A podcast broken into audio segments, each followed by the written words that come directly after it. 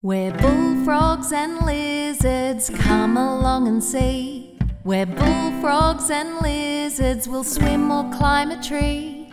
Where bullfrogs and lizards, there's so much to explore.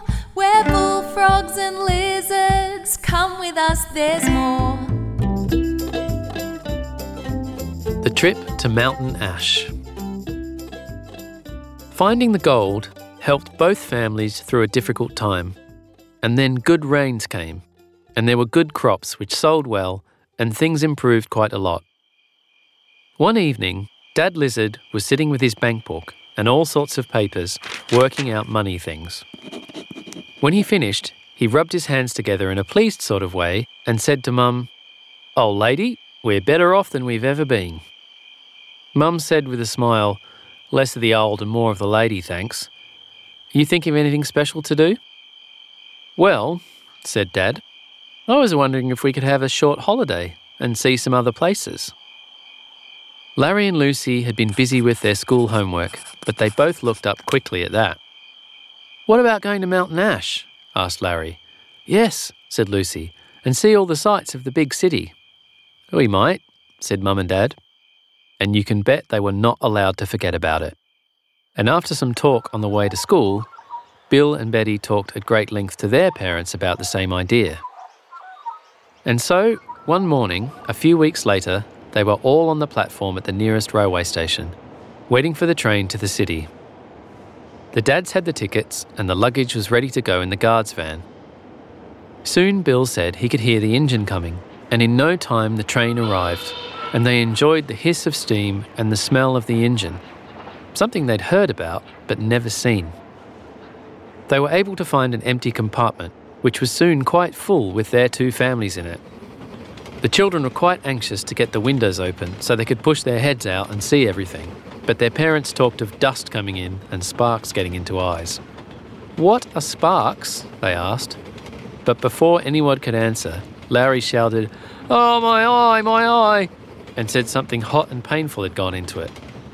The hot spark from the funnel of the engine made his eye very red even when Mum had carefully wiped the spark out with a wet handkerchief. That quietened them down for a bit, and it was very interesting to see the small towns they stopped at and to watch the farms they kept passing. And then someone started a game of finding who could first see a white horse, or a red cow, or a black sheep. And so time went on. The train had to stop sometimes for water, and it was interesting to see the engine being filled up from a big black tank near the line by water going through a white canvas pipe. After a while, Bill looked up and said, We didn't bring any food, and I'm getting hungry. Dad said that instead of bringing sandwiches, they were all going to eat at the refreshment rooms at the big junction station they would be reaching soon. And sure enough, when they came in through the railway yards, full of loaded trucks and engines, they pulled into a very big platform with a huge clock on the wall and a porter who was shouting loudly, 20 minutes for refreshments. The two dads jumped out quickly and hurried in through a big door, out of which was coming some very pleasant smells of cooked food. When the rest of them got inside, they saw a crowd of people at a big counter, and they got up as close as possible to their dads, who soon began to pass back big platefuls of sausage and mashed potato and cups of very hot tea. Then they pushed back through the crowd and handed out knives and forks, and they all stood by the wall with their plates on a low shelf. The food was delicious, but the tea was a bit hot to drink, and they all hurt their tongues and throats a bit, getting it down and hurrying back to the train.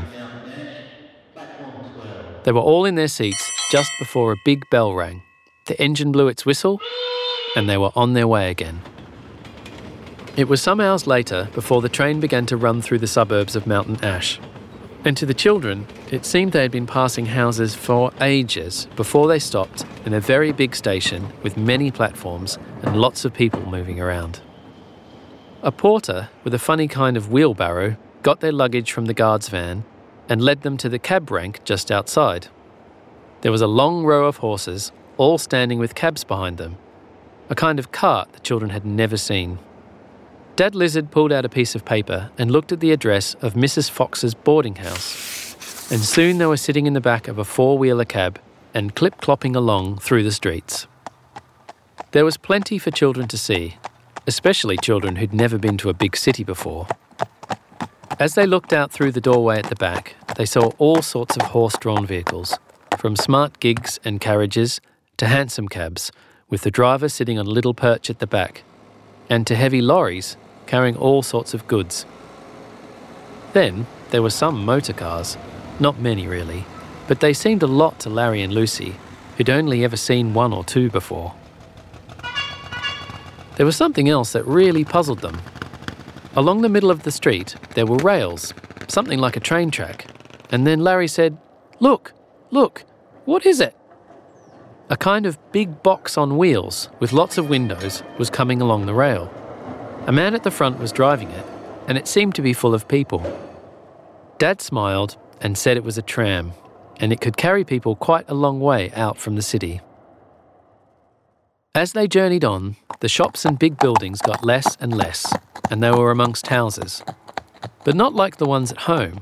They were often five or six houses, all joined together in a row, and some of them had two stories.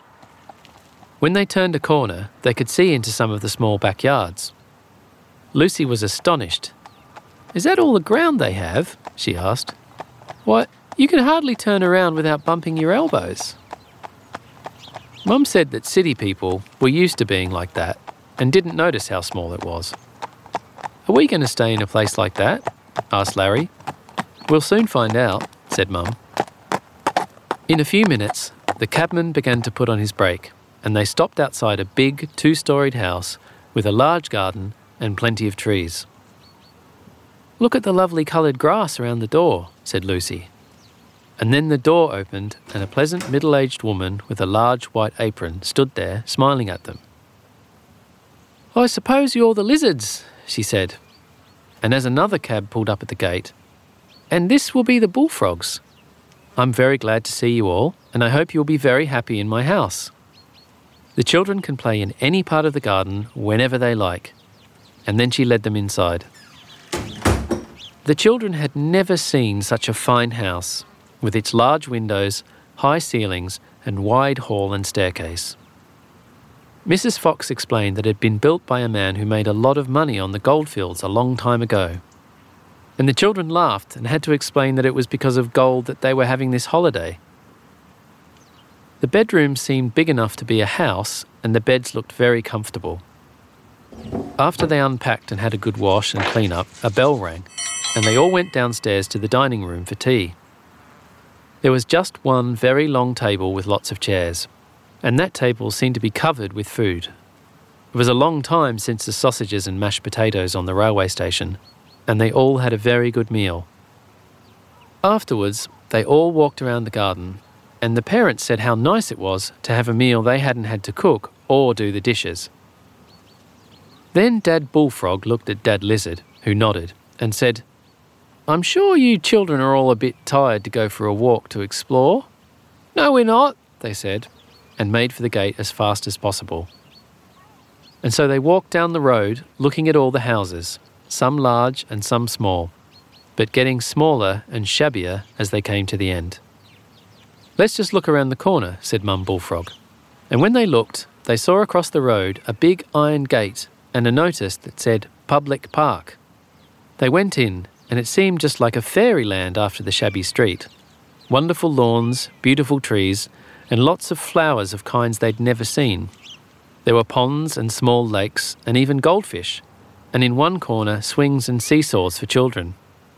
They had a great time while the shadows grew longer, and they knew they must get back before dark. And as they went, they watched a man on a bicycle with a long pole in his hand lighting the gas lights in the street. There was the interesting experience of going to bed in a new place and the novelty of electric lights. Finally, the joy of settling down, pleasantly drowsy in a nice bed, thinking sleepily over the wonders of the day, and dropping off to sleep with the anticipation of what tomorrow might bring.